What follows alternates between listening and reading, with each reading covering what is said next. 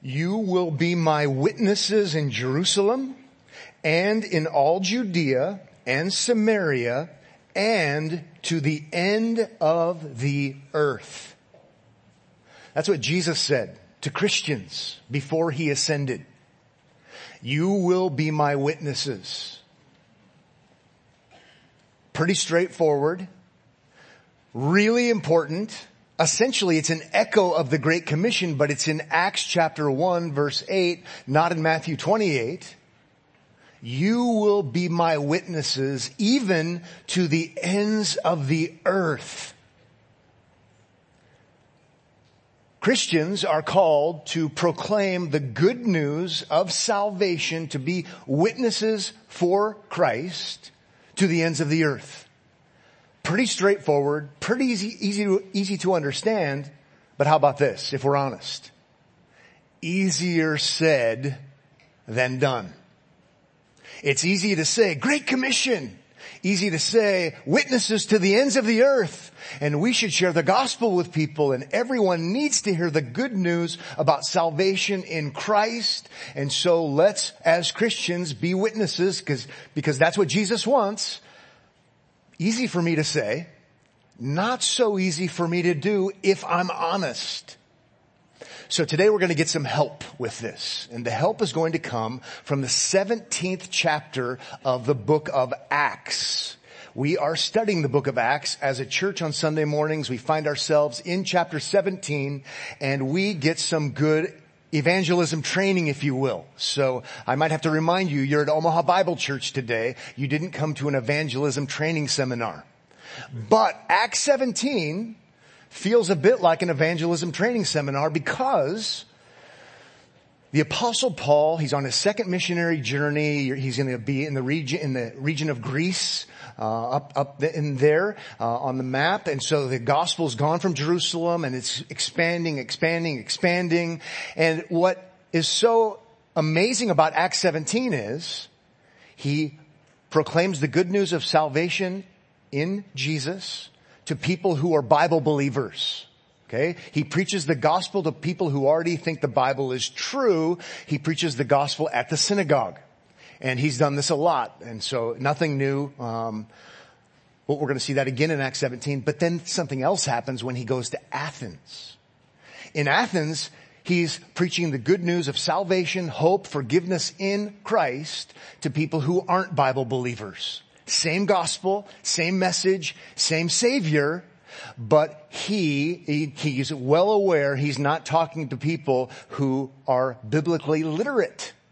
And so I'm going to use that maybe today, and I don't mean it in a derogatory, uh, making fun of way, but I might slip up and say we're going to evangelize biblically literate people, people who know the Bible more than just one verse, or something like that. But then also we're going to see the apostle Paul evangelizing, uh, giving the good news to people who are biblically illiterate. They're literate in other things. And so, uh, both kinds of people are important and they're both important because I know both kinds of people. Uh, and I guarantee you, you know both kinds of people. More and more so in our world, we, we are biblically illiterate. Okay? It used to be even atheists were Christian atheists. The God they denied is the God of the Bible. Okay, that that was more the case uh, of how it has been in the past. It's not that way today. You know people who are biblically illiterate, and there's a growing uh, population of people who are not biblically literate. So let's learn some things from the Apostle Paul and how he approaches evangelizing them. And I also know some people who are biblically literate who are not Christians. And so I take a little bit different approach with them. I chapter and verse them, if you will. Same gospel, same message, same savior. All the components need to be there, but we can learn from the apostle Paul and what this looks like. So that's the plan for today, to get some encouragement in our being faithful witnesses, because that's what we want to be as Christians. And here in Omaha, Nebraska, not to mention in other places, uh, there are both kinds of people. So let's learn a thing or two about how we might do a better job of clearly communicating the gospel with other people. First, I think about 14 verses. Uh, he's evangelizing. He's gospel preaching, if you will, to those who know and believe the Bible. And then in the remaining verses in chapter 17, those who don't believe the Bible, same message, same Savior, just a bit different verbiage. Ready to go? Hope you are. Hope this helps you. I hope it rubs off on you. Um, and I hope it rubs off on me. It says in verse one, now when they had passed through Amphipolis, so they were in Philippi, so they've gone about 33 miles, I'm told, and now they come to Apollonia, 27 more miles. They came to Thessalonica, 35 more miles, where there was a synagogue of the Jews. And here in the Macedonian region, Thessalonica is the key city at the time. It was even called the mother of Macedonia. So it's the strategic city and he's going to preach there in the synagogue to the Jews and those who are listening and learning about the Jewish God. Verse two says, and Paul went in and was, as was his custom, we've seen this again and again, even in the book of Acts, and on three Sabbath days he reasoned with them from the scriptures explaining and proving that it was necessary for the Christ to suffer and to rise from the dead and saying, this Jesus whom I proclaim to you is the Christ. So the verses aren't recorded, all the details aren't recorded. Other texts, verses are recorded, but he could have gone to what kind of passages? He could have gone to Psalm 2. He and Peter both like to go to Psalm 2. It's a great one to go to and connecting the dots. Could have gone to Psalm 110, could have gone to Isaiah 53, could have gone a lot of different places showing them. It says proving to them. And what is he showing them? What is he proving to them? That Jesus, the one born in Bethlehem, the one who grew up in Nazareth, that Jesus is, what does it say there? The Christ.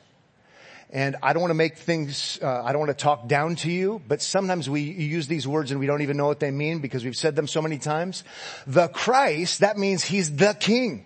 He's the Messiah. Old Testament word is Messiah. New Testament word is Christ. They mean the exact same thing. Uh, it's, it's anointed one.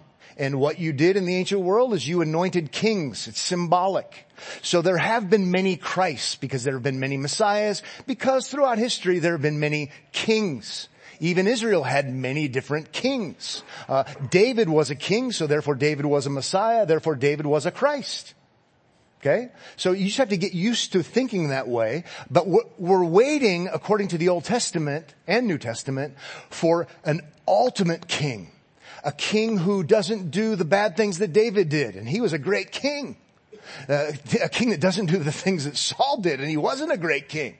And on and on the list could go, but there's been this anticipation that one day there would be an ultimate king who doesn't have mixed motives, who will faithfully provide for his people under his leadership, and he will be kind and gracious and merciful and loving and he will uh, protect them from danger. Uh, he will, uh, I said provide already, I think. He will protect them. He will rescue them from their enemies. Think of salvation theme. Oh, one day there will be an ultimate deliverer, Christ, Messiah, King. When will that day come? And we don't have to be afraid of our enemies anymore and no more warfare and we'll be safe and sound. I'm, I'm trying to help you realize that's all built in the Christ. And so what does Paul do? They already theoretically believe that that day will come and that one will come because you'd have to work really hard to not see it in the Old Testament. He's connecting the dots. The one who's come is Jesus. Yeah, but he suffered and died.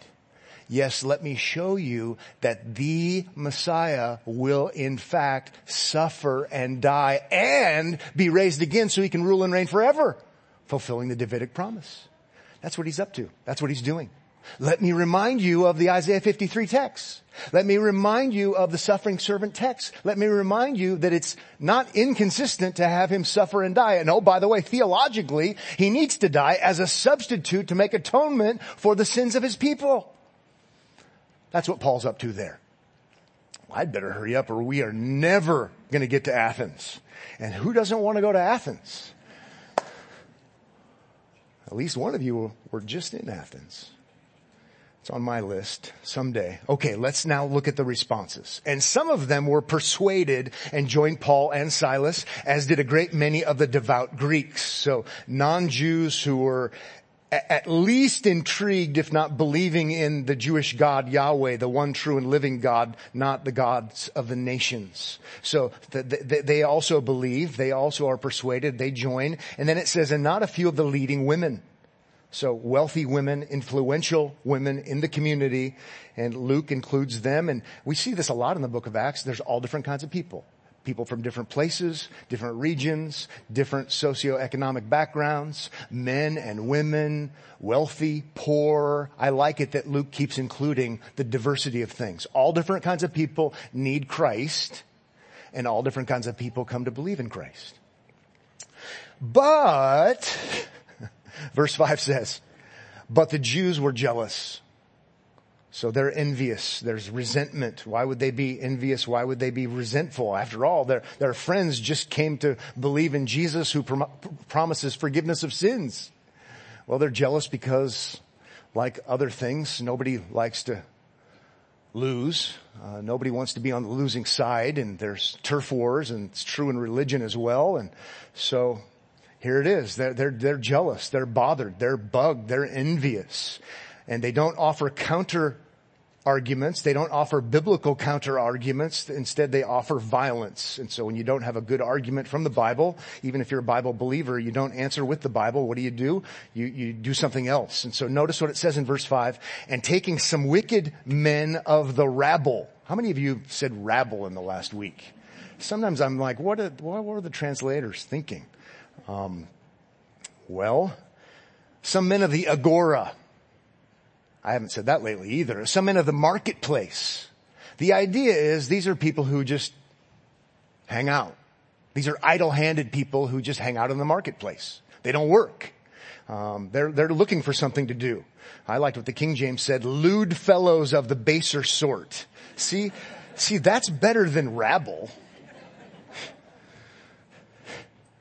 I looked at, I look, I, I did consult one Greek dictionary and it says, uh, synonyms loafer. That's that, that's weird. Lo, they're loafers or they're, they're bums. Okay, that's like pat vernacular. Um, they're bums. They're idle-handed people. So let's recruit them. They formed a mob, set the city in an uproar, and attacked the house of Jason. Apparently Jason is a convert. Apparently Jason is a believer. Apparently Jason, read between the lines, has a big enough house where he could house people, uh, and maybe have Christian worship services. So let, us go to Jason's house. That's where they think he is, seeking to bring them out of the, out to the crowd. And when they could not find them, they dragged Jason and some of the brothers before the city authorities shouting, these men who have turned the world upside down have come here also.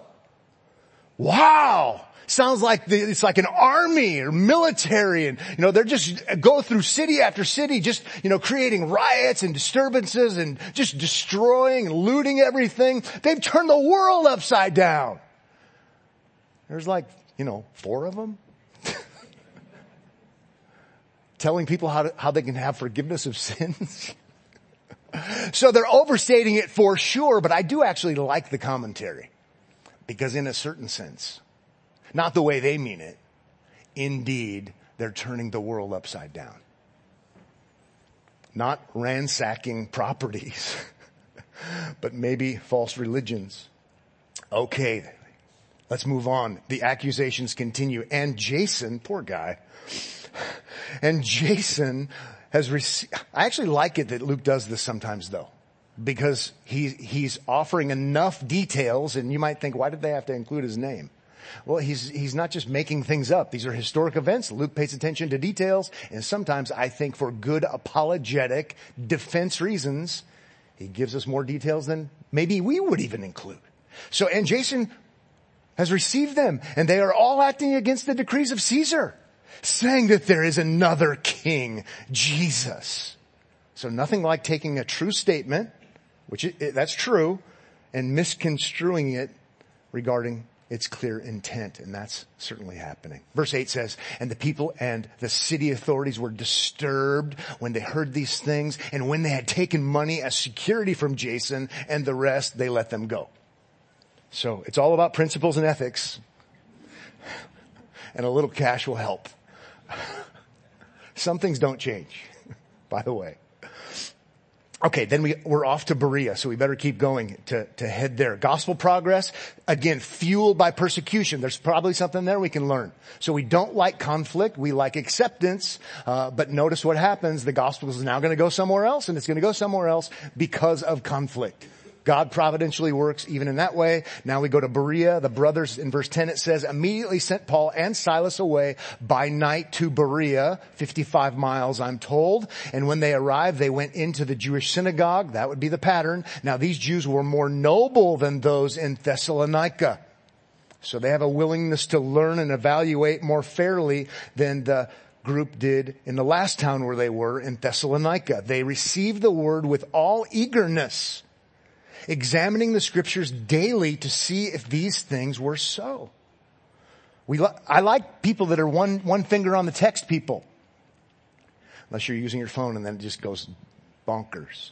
But, but, right, they've got one finger on the text and they're listening and Paul is connecting dots saying, look, Jesus is the Messiah. Jesus is the Messiah. Now let's look at Psalm 2. Now let's look at Psalm 110. Now let's look at the broader swath of the development of the unfolding drama. And they looking, looking, looking, yep, yep, yep, show us, show us, show us. And they're noble minded because they actually want to see in contrast to where they had been before. It's a word that's used for legal investigation. They, are serious about this. They, they, they, they're, they're serious minded about this. They want to get it right, but they are open minded to objectivity and truth. Verse 12 says, many of them therefore believed. Fascinating. Their exa- if we go back to, I think it's fascinating because at the end of verse 11, daily to see if these things were so, oh, if they've believed, they've come to conclude that these things are so. Going on in verse 12, with not a few Greek women of high standing as well as men. So rich, poor, male, female, Jew, Greek, all different kinds of people. Oftentimes I think that's actually what's meant in the Bible by world. He's the savior of the world. There are all different kinds of ethnicities, people, rich people, poor people, men, women. Everyone needs saving and all different kinds of people are being saved. 13 says, But when the Jews from Thessalonica heard that the word of God was proclaimed by Paul at Berea also, they came there too, agitating and stirring up the crowds. Then the brothers immediately sent Paul off on his way to the sea, but Silas and Timothy remained there. Let's, let's remember, we're seeing a good model here. It was true with Peter and his proclamation and now we see it with the apostle Paul, just because people reject the good news of salvation in Jesus doesn't mean salvation in Jesus is wrong. Let me put it another way, hopefully clearer. Just because people reject the good news of salvation in Christ when you share it with them doesn't mean you've done it wrong. Let me put it another way. It doesn't mean you should change the message. If you've got the message right, sometimes that's difficult, but if you've got the message right, if you've got the Christ right, just know some people believe and are super happy and some people are not super happy it's good that the apostle Paul is not changing and doctoring things up in order to get more converts. It's important that we remember that too. So he's not a salesperson, uh, trying to close the deal with everybody. He's proclaiming the good news. Remember, remember what we learned in chapter 16? The Lord has to open people's hearts up. We're just called to proclaim the message. But sometimes we think, I must have the message wrong, and maybe we do. But sometimes even when it's right, we think it's wrong because if it were, if it were right, everybody would believe it. I, I remember being new to studying the Bible and I only knew a few things and I just thought every, everybody who hears about this is going to believe this. because I did. That didn't last long. and then the more you read the Bible, you say, you know what? There's conflict involved as well as acceptance. Okay, we better keep moving. Let's move on now to Athens. I think we can do that. We are, we are I'm, I'm, I'm so on time. I'm going to slow it. Way. I'm not. Now we're going to, we're going to move on and now we're going to move into the world of religious pluralism, which is important in the 21st century in Omaha, Nebraska and beyond.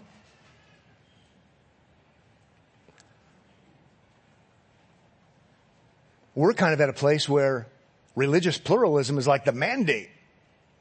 If you say you believe in one true and living God and that you need to believe in Jesus, you've committed some kind of hate crime. It's really, really bizarro world these days.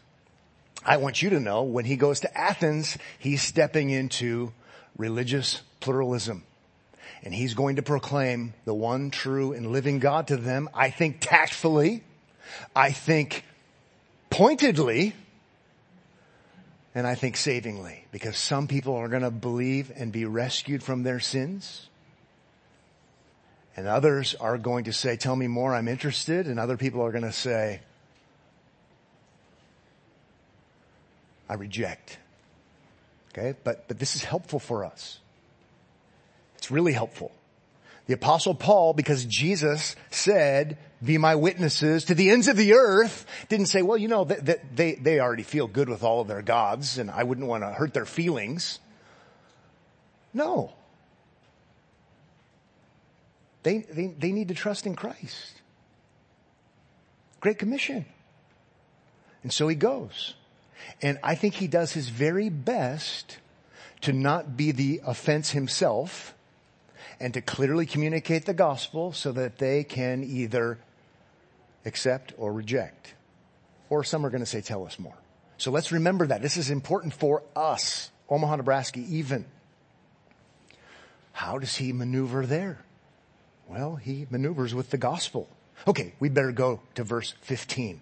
Those who conducted, it just means led, those who, who, who led him there, uh, those who led Paul, brought him as far as Athens, and after receiving a command for Silas and Timothy to come to him as soon as possible, they departed. Athens, so Socrates, Plato, Aristotle, Parthenon, Temple of Athena, Demosthenes, all of the, uh, it's, the it's the great place of ideas. Now it, it's not in its glory day as it was or uh, by this point in time, but it's still a significant place for ideas and their history is loaded. And so I tend to think Athens, ideas, and idolatry. Okay, that's what that, that's what Athens is known for. They had even been more famous. Now in the first century, they're still famous for it though. Ideas and idolatry. Okay, that's what they're all about in Athens. And so verse 16 says, now while Paul was waiting for them in Athens, he's doing what you would do. What would you do if you went to Athens today other than see the Paul stuff? He's sightseeing. I'm in Athens. World famous. World famous then. Big time. If you're in Athens, you're going to go check everything out and take in all the sights. So he's doing that very thing. I'm not reading too much into that. Now, while he was waiting for them in Athens, let's keep going though, his spirit was provoked within him. It's a, a word for strong internal permeating anger. He's mad. He's disturbed at the core of his being. His spirit was provoked within him as he saw that the city was full of idols. God's, God's, God's, God's everywhere.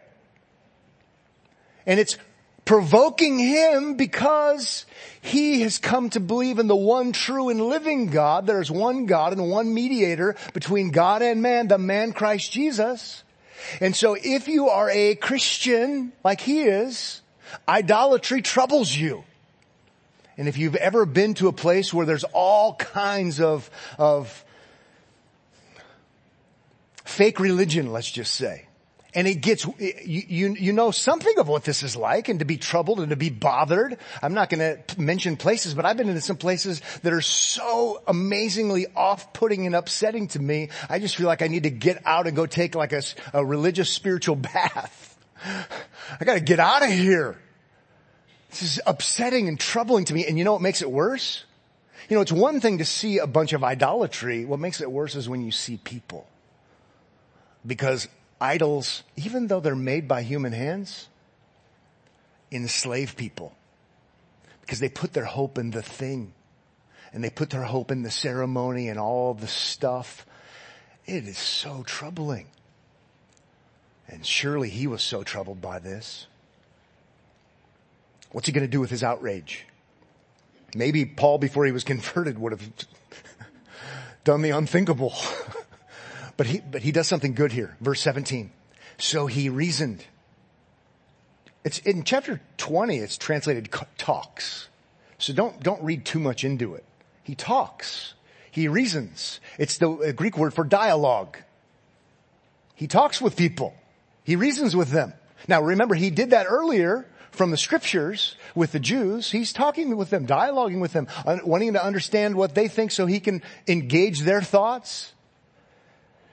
So he's dialoguing with them. So he reasoned in the synagogue with the Jews and the devout persons and in the marketplace every day with those who happened to be there. And so he's doing this in the synagogue, dialoguing with them, engaging them. But we really right now want to focus in on that second part. He also does it in the marketplace.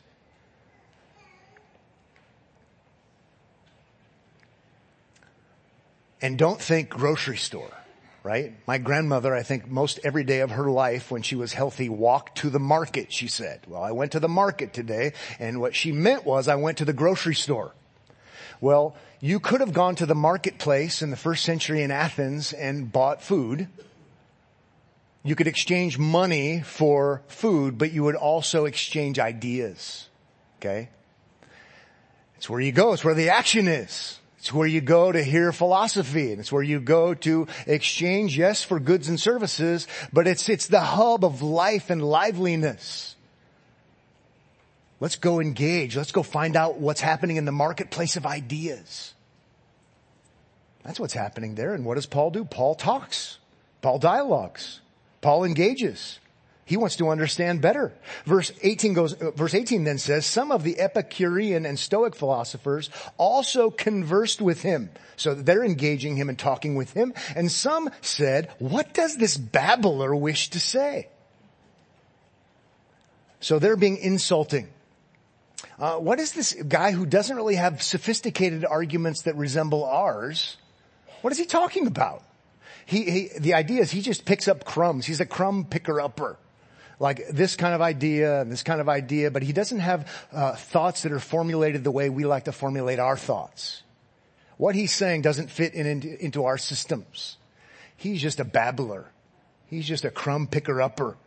He's not very sophisticated the way we are sophisticated, which is interesting given Paul's actually advanced training.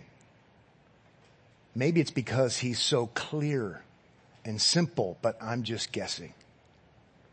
Epicureans, they believed in gods, that gods lived remotely, that's important. Unconcerned with human affairs, no life after death or immortality. That'll become important later. Stoics, among other things, they would believe in many gods with one supreme God being the world's soul. Oftentimes fatalistic and for sure self sufficient. I don't need anything. I don't need a lot. Minimalist, self-sufficient Stoics. Well, we could say more about Epicureans and Stoics, but I think at this point in time, let's just see they're not impressed with Paul. Verse 18 says, others said, he seems to be a preacher of foreign, uh, of foreign divinities because he was preaching Jesus and the resurrection. Oh, Who's this guy?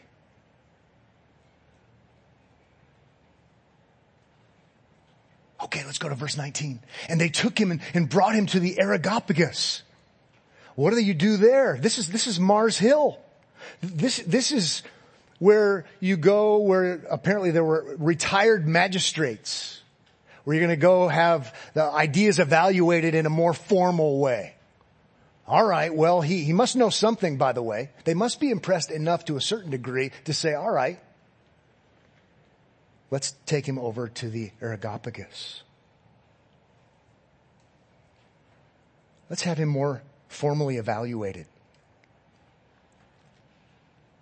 Saying, may we know what this new teaching is that you are presenting? For you bring some strange things to our ears. We wish to know, therefore, what these things mean. And then Dr. Luke, our narrator, offers some good insight in verse 21. Look there. Now all the Athenians and the foreigners who lived there would spend their time in nothing except telling or hearing something new. Oh, we like new. We like novel. How can we better def- uh, sharpen our argumentation and maybe change it or maybe add to it the way we would do in a polytheistic kind of culture? Now we know Paul isn't saying anything new but it's new to them. So let's go further. How about the next verse, 22? So Paul, standing in the midst of the Areopagus, I was saying it wrong before, said, men of Athens, I perceive that in every way you are very religious. Now depending on your translation, some of it make it sound like a big insult and other translations make it sound like a compliment or maybe others a little bit, we don't really know so much.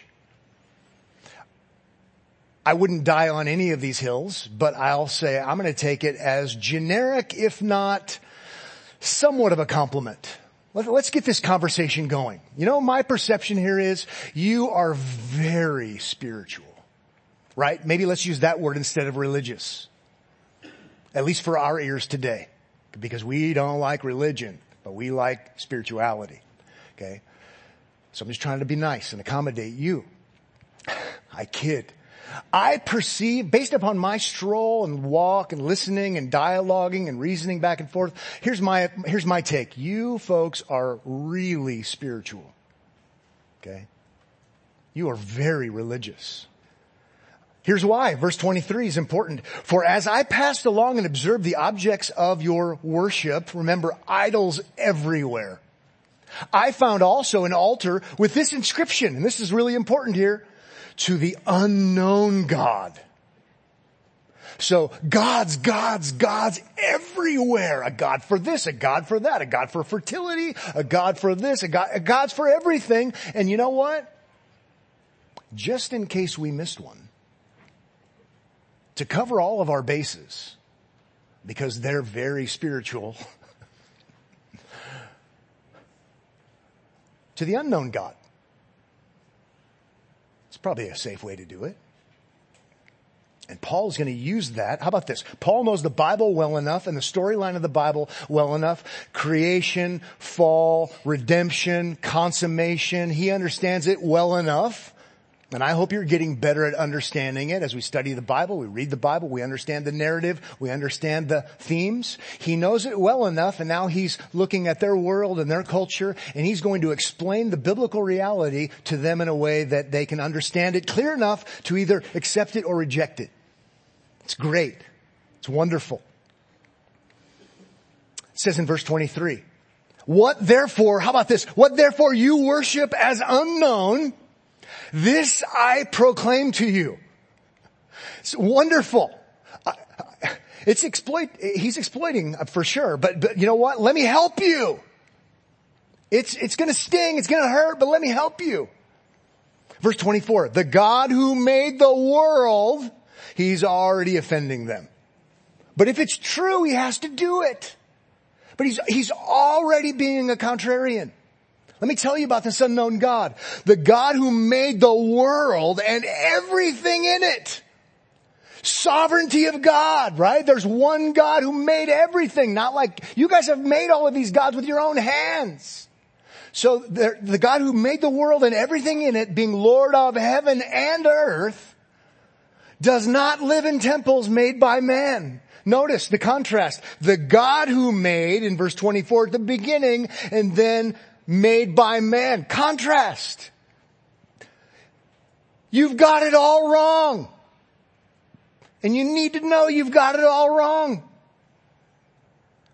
Verse 25, nor is he served by human hands as though he needed anything. You guys boast in being self-sufficient, some of you do. You know who's self-sufficient? God is. God is.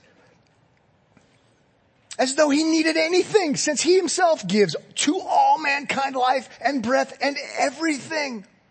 He's the, he's the creator over everything. He's speaking in universals. So it doesn't make any sense to have all of these gods if there's one God who made everything and is sovereign over everything and gives everything to you. This is a, this is a big deal. If this is true, this is scandalous to religious pluralism. Oh boy contrary to the idols and the pseudo life that they have that you yourselves actually give them? How are idols animated?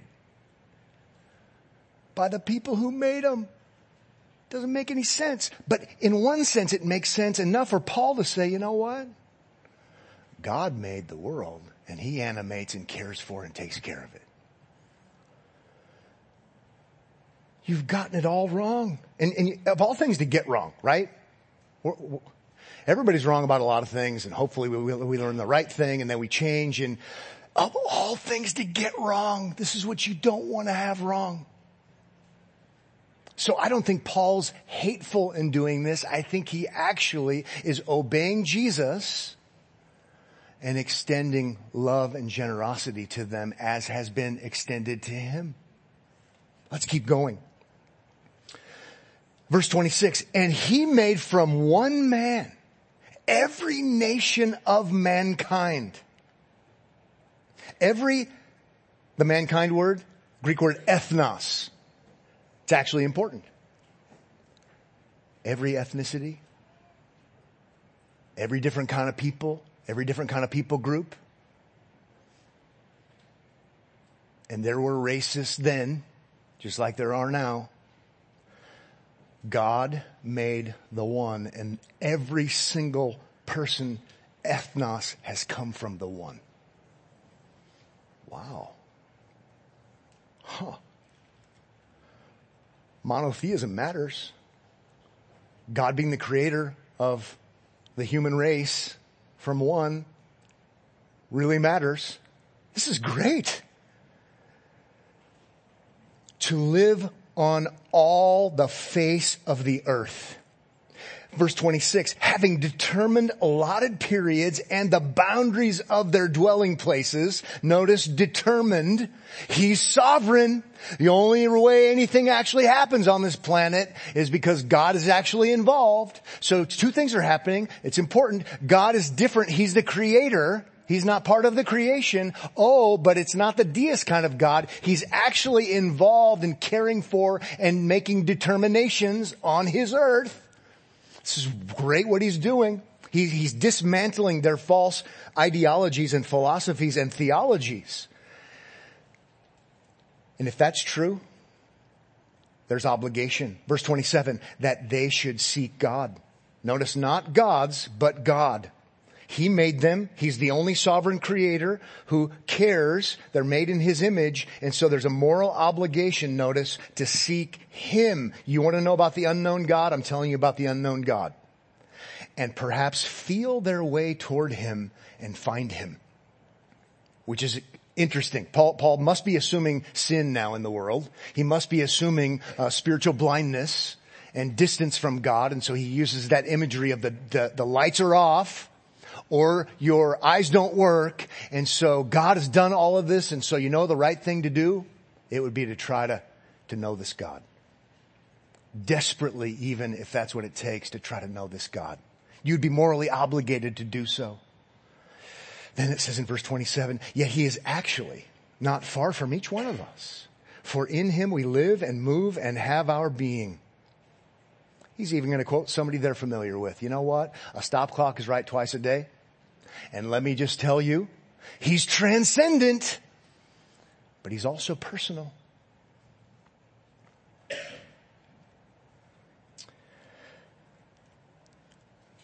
As even some of your own poets have said, for we are indeed his offspring. You know what? Provided I can use that statement by one of your poets to mean what I want it to mean, I'll use that quote. Because you know what? In a certain sense, we are his offspring. In a certain sense, we're made in his image. Okay, let's run with it. How about verse 29? Being then God's offspring, we ought not to think that the divine being is like gold or silver or stone, an image formed by the art and imagination of man. You've got it totally perverted. You've got it totally upside down.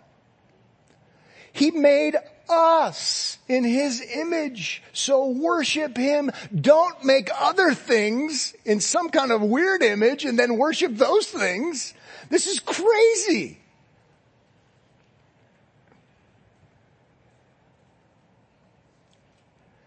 Do notice those words in verse 29?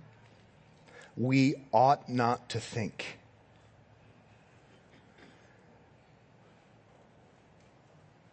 You have been thinking this way.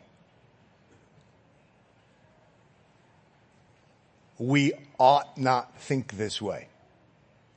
This is wrong thinking. Yes, he's going to offend them. It's offensive to hear that you're wrong. But if you don't know you have a sin problem and a problem with God, why in the world would you ever need a savior? You wouldn't.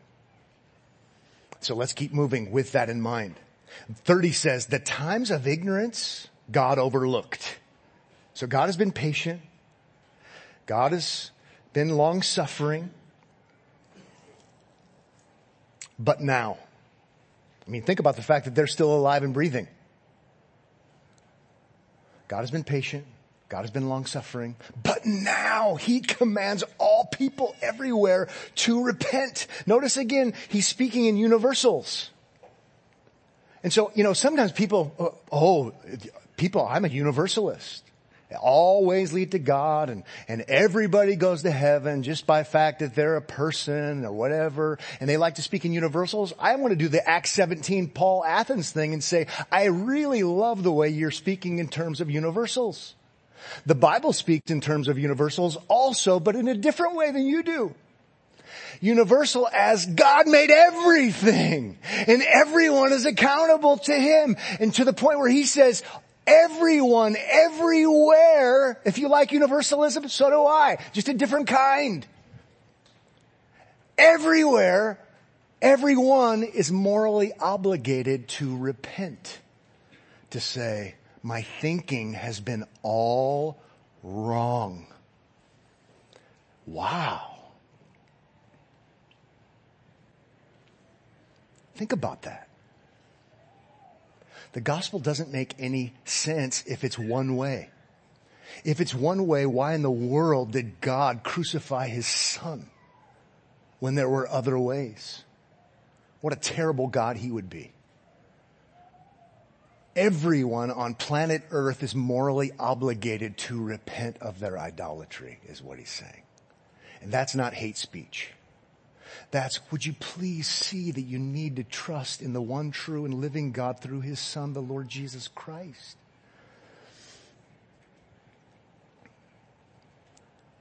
All people, all people are wrong about God apart from God's grace.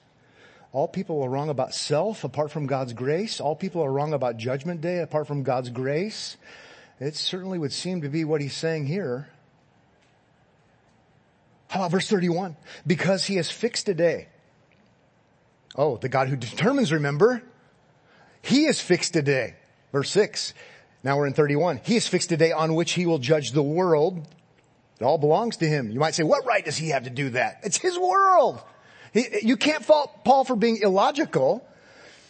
On which he will judge the world. It all belongs to him in righteousness. That's according to his standards, according to his law.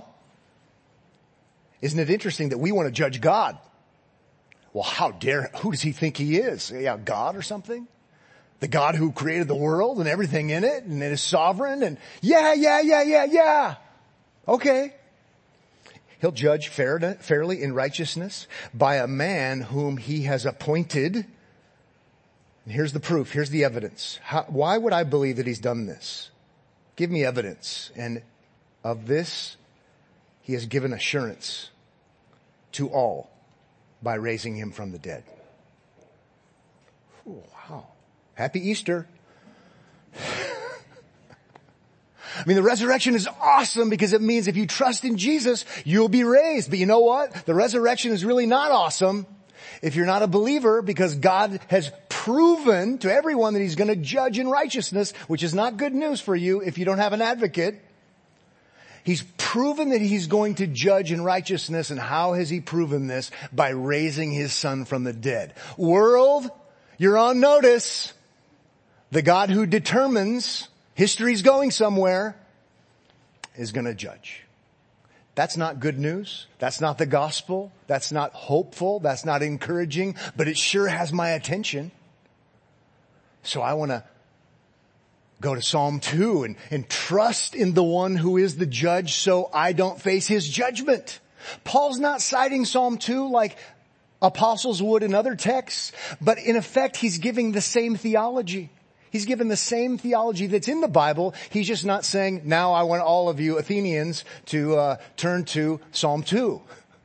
But he's given them the same stuff. He knows the narrative well enough to be able to do that. God has been patient, but now it's time. Well, now for the responses and then we'll wrap up. 32 says, now when they heard of the resurrection of the dead, some mocked. I say that's, that's not good news, but that, that's good because at least he was clear. Right? If everyone would have said, isn't this wonderful? This is great. Maybe he wouldn't have been clear enough. Some make fun of him. But others said, we will hear you again about this. I'm interested in knowing more. Then verse 33 says, so Paul went out from their midst, but some men joined him and believed. So he must have preached the clear gospel or there wouldn't be those believing. Some men joined him and believed among whom also were Dionysius, the Areopagite, and a woman named Damaris and others with them. How about that? He knows his Bible well enough to say chapter, verse, chapter, verse, chapter, verse, reasoning with someone. I like to do that. I know lot, I know lots of people who are not Christians who are biblically literate. And you probably do too. And you say, what about this verse? What about this passage? Have you considered this? I'll, I imagine a lot of you are good at that. I like doing that. I think we could probably get better at knowing the narrative, knowing the theology, and caring enough for people to explain the gospel to them and why they need to trust in Jesus because the resurrected one is also going to be the judge.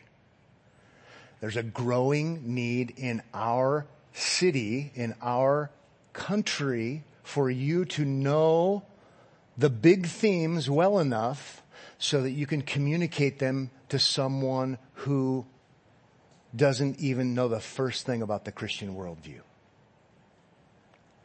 God help us to preach Christ to everyone because there's no other name given under heaven by which we must be what?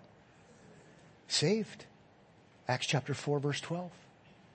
But isn't it great to see that some, in fact, did believe and they were no longer enslaved to myths, ideologies, theologies that will never ever actually deliver them and will never give them eternal life. Think clearly about these things. Please, God, help us to do this. Father, thank you so much for this morning. Thank you for Acts 17 and thank you for what happened in the lives of those who said they believed the Bible was true but needed to understand better and also those who didn't really know anything about the Bible. But we know that people are made in your image and we know that we can communicate the gospel clearly, but we have to first talk about the problem, the problem of alienation, the problem that we have with you because of sin. Help us to be kind and gracious and merciful for the glory of Christ, in whose name we pray. Amen. May the Lord bless you as you go. Have a wonderful day.